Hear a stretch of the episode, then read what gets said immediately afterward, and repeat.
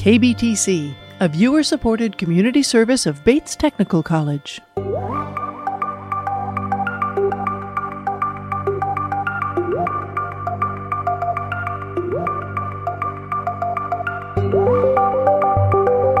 From KBTC Public Television Studios in Tacoma, Washington. Welcome to the Steve on the Street podcast, a closer look behind the headlines as public policy and current affairs impact the real lives of real people. Hello, and welcome to this edition of the Steve on the Street podcast. I am reporter and photojournalist Steve Kiggins. This podcast is produced by Northwest Now, seen on KBTC Public Television. Today's episode, we're talking about Alzheimer's. You know, for those who know someone suffering with Alzheimer, really don't need an explanation as to what it is, but for those who don't, it's really hard to really describe what it is they're going through, especially what their loved one is going through. It's really a cruel disease. And when the effects of dementia really start to settle and grow, there's a lot of confusion for certain for the patient and the loved ones, and at some point, a reaching for any information that might be able to grasp on to what's left and finding out ways to hold on to those moments and grow them in ways that define new memories that everyone can enjoy together. So, for the focus of this podcast, we speak with folks who run an organization called Opening Minds Through Art. It was developed at Miami University in Oxford, Ohio. And it really is quite simple to describe as an hour or two where folks suffering through cognitive decline and their caregivers, whether that's their nurse or their loved ones, their family members, sit down for an hour or two to listen to music, to dance, and create art. So, first, we'll share with you our broadcast, and then we'll move on to a more in depth interview.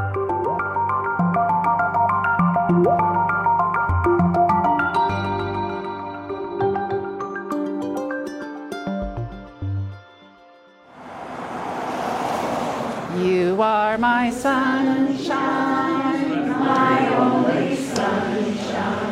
love to help people. I've always loved to help people. Inside Mountain View Community Center in Edgewood, But Nathan has a folder, right? See, Nathan? instructor Lori Arndt uses music and art as a therapeutic tool, healing both caregivers and elders struggling through dementia. People with dementia can live a good life. The program is called Opening Minds Through Art. It uses music to stretch both muscle and the mind. Making art allows dementia patients a chance to stir their creative juices. It was developed at Scripps Gerontology Center at Miami University in Oxford, Ohio. I feel like it's important for them to be able to have something joyful to do. And numerous scientific studies prove the program boosts perceptions of quality of life, diminish distress, anxiety, depression, and anger. We continue to study the effect on students. So this could be traditional students, medical students. I mean, think about the power of understanding student medical students who are eventually going to engage with this population. and it just starts.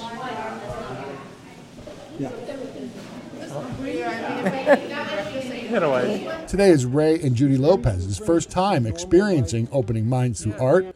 Awaiting an official diagnosis, Judy says beyond expressing her artistic flair, just getting together with others makes her feel better. This is a, a good opportunity here, just getting me out of the house, if nothing else. Isn't pretty? Across the U.S. and beyond, Opening Minds Through Art has touched the lives of more than 6,000 caregivers and dementia patients. Program officials believe their classes can improve the lives of even more. They only need more funding to expand their reach. Its impact on everyone working in a long-term care organization is is phenomenal. So we need more studies to document those those types of findings. While dementia takes away one's autonomy, Opening Minds Through Art gives back a patient's ability to make their own choices. At its core, the program allows patients to regain the dignity dementia rips away. You get to be yourself, you get to make the decisions, you are valued. In Pierce County, Steve Kiggins, Northwest Now.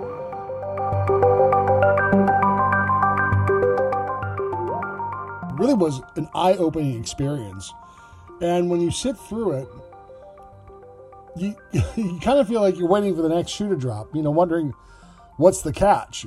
But it doesn't really seem to be one. There really isn't a catch. It really seems to be that the approach is so simple. I mean, even children can understand the benefit and value of taking time to spend with other people and meet new people and build new memories. And that's exactly how the interim director of Opening Minds Through Art describes it, Dr. Amy Elliott. She was kind enough to join me for an extended interview to share the background of the program and to talk about its future. So here's Dr. Amy Elliott.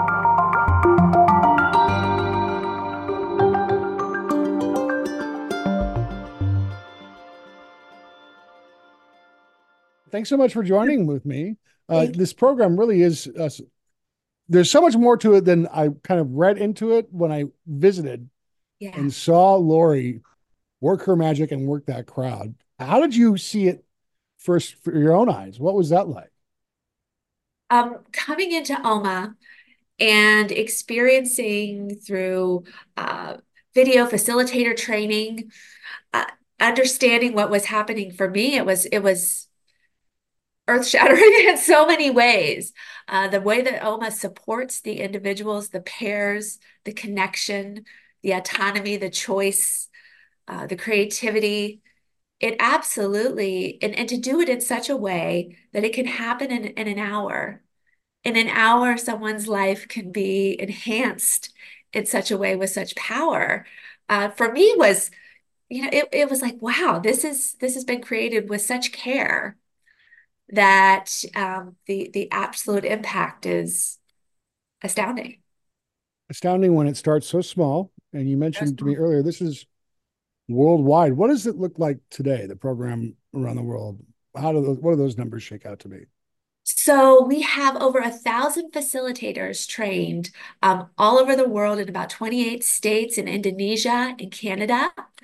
And these trainers go out and work in various locations. I mean, they're working in um, adult daycare, they're working in nursing homes, they're working in assisted living, um, they're working in the community. So OMA adapts to wherever it needs to be based on the trainers and what they're what they're trying to accomplish and the, and the community that they're working with. Um, it's a wonderful quality of OMA that it can adapt to any situation uh, as it works with our trained facilitators. So um, we have been working intensively. Uh, OMA is a part of Scripps Gerontology Center at Miami University. So obviously a lot of our work has focused there and we have to date worked with almost 3,000 students and 3,000 older adults in Oxford, Ohio. Um, so that's just sort of our local area. But as these trainers take it on and move out, they, they spread and disseminate OMA um, in all of these communities throughout the country and now globally. 3,000. So we're talking 6,000 participants around that number.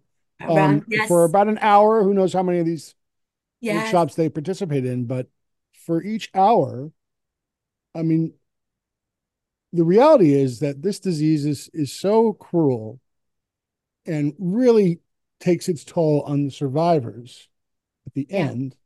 Um, but this gives all of them really warm, deeply connected memories they could share. And it's not the same pattern of now I can't put my shoes on. Now I have to have someone else help make my life as normal as possible. It's really quite stunning to see the smiles abound when I visited Edgewood. Yeah, it's amazing. You know, when our, our founder, uh, Elizabeth Lokon, Lika, to the trainers and the volunteers and the participants that know and love her so well, when she created OMA in 2007, as an artist herself, as an educator, understanding the power of art as a connector. Um, OMA's mission is building bridges across age and cognitive barriers. And we do it through this making of the art, this project, this interconnection.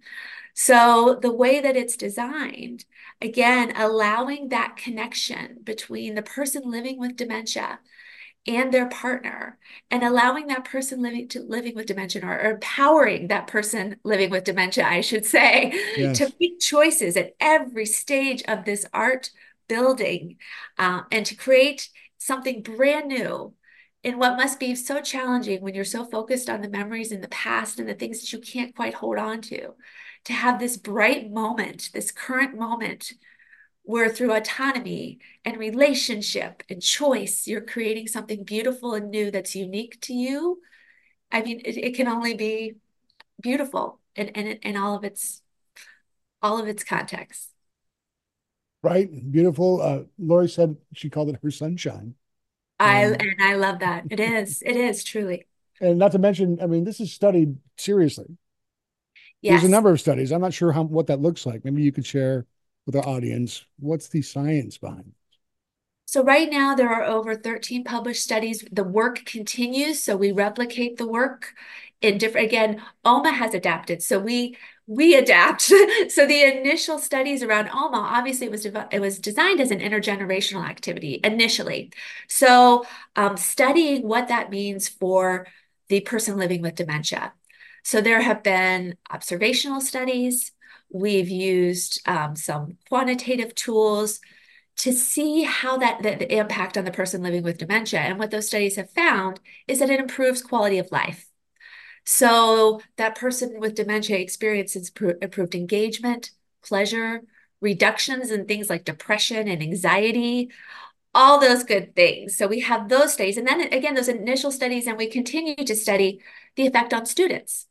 So this could be traditional students, medical students. I mean, think about the power of understanding student medical students who are eventually going to engage with this population. The goal is that they have an increased appreciation, decreased bias, increased. Um, we look at something called the allophilia scale, which literally means um, liking of the other.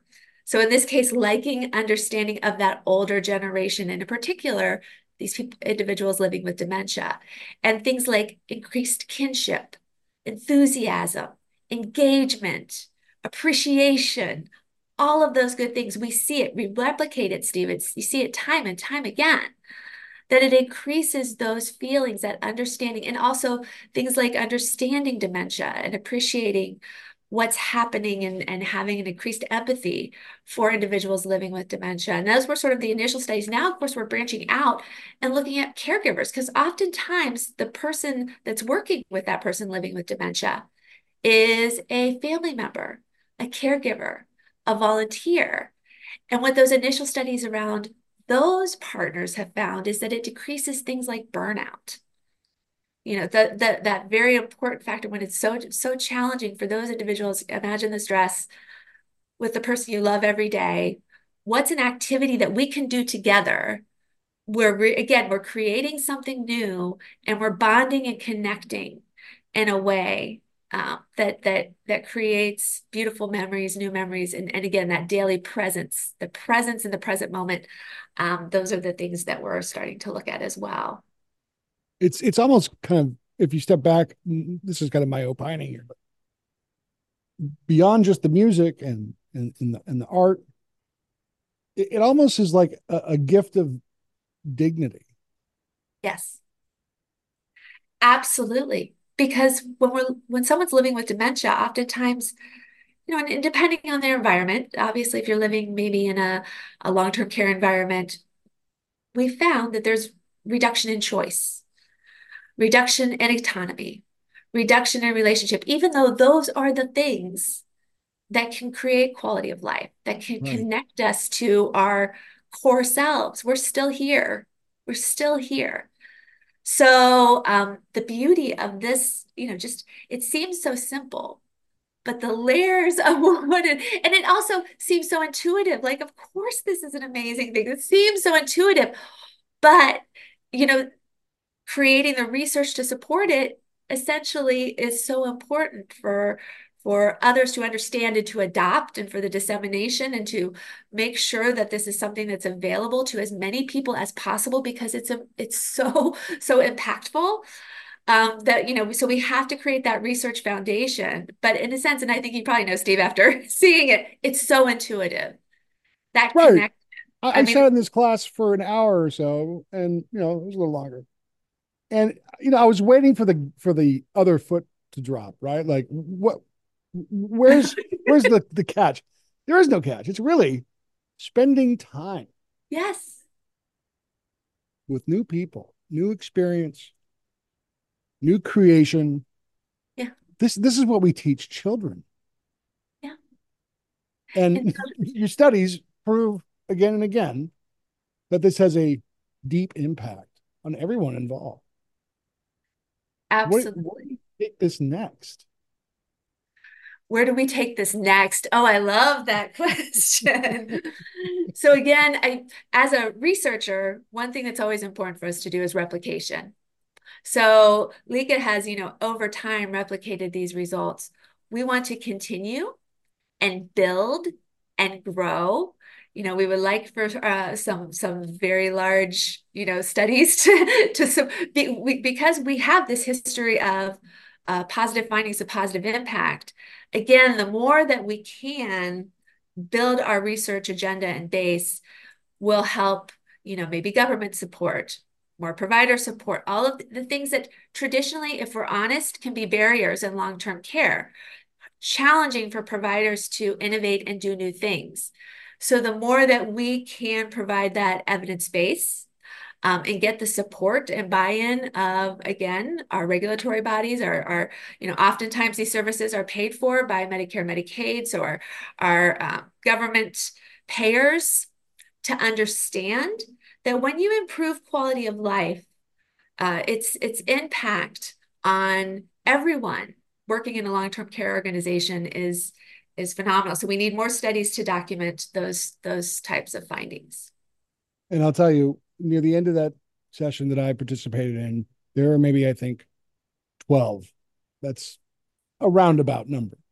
Uh, I, I, what I really kept, what was weighing on my mind was how many more families don't know anything about this? I know. Who are are, are struggling with with that disease itself and those loved ones are, you know, doing the hardest work of their lives probably and don't know anything about these studies and the camaraderie and, and everything that happens there.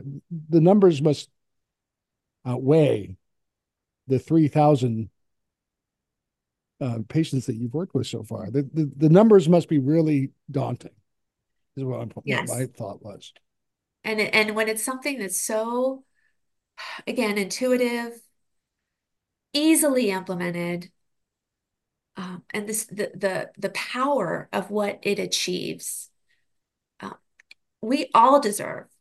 We all deserve, no matter our age, whether we're living with cognitive impairment or something, we all deserve the opportunity for connection every day. We all deserve the opportunity to create every day choice, autonomy, build relationships, be present in the single moment.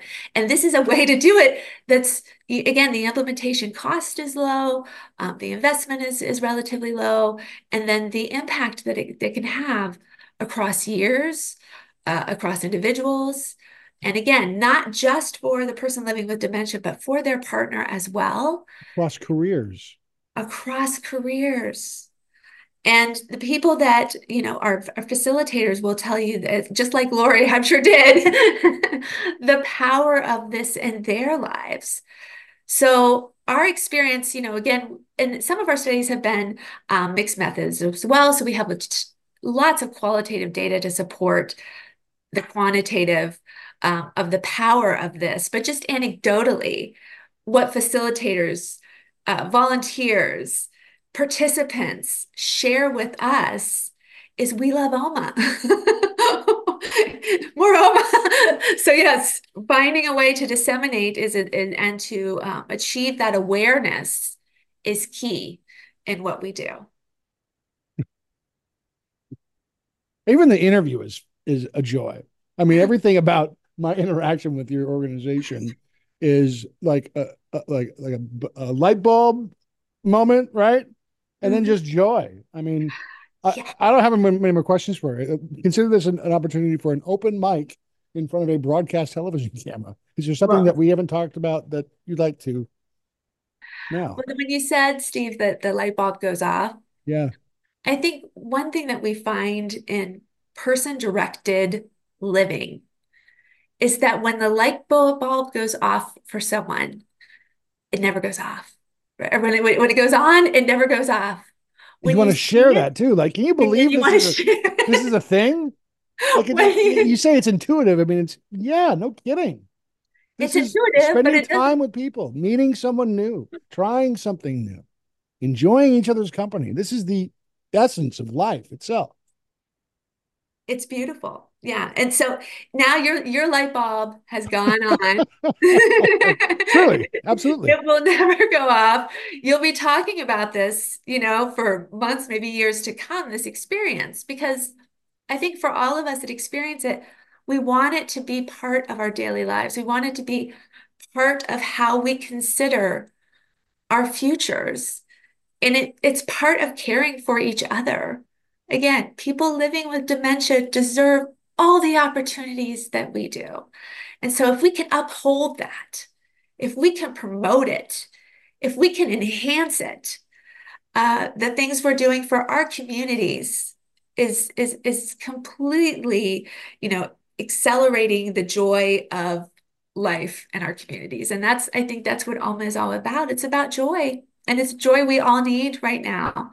Um, so, yeah. You hit the um, nail on the head with that. Absolutely. Absolutely. Yeah. Okay. Thanks so much for joining with me. I appreciate your generosity sharing some of this time. Oh, Steve, thank you so much for going out and exploring this and sharing with others.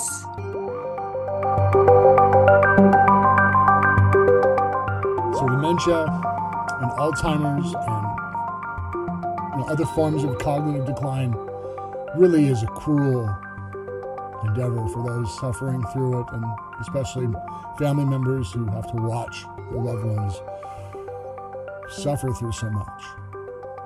And the, the point seems to be with opening minds through art to step back from all of that uncertainty and the unfortunate certainty and enjoy each other, to build relationships again to deepen them, to build new memories that aren't quite so sad. So, thanks again to Dr. Amy Elliott.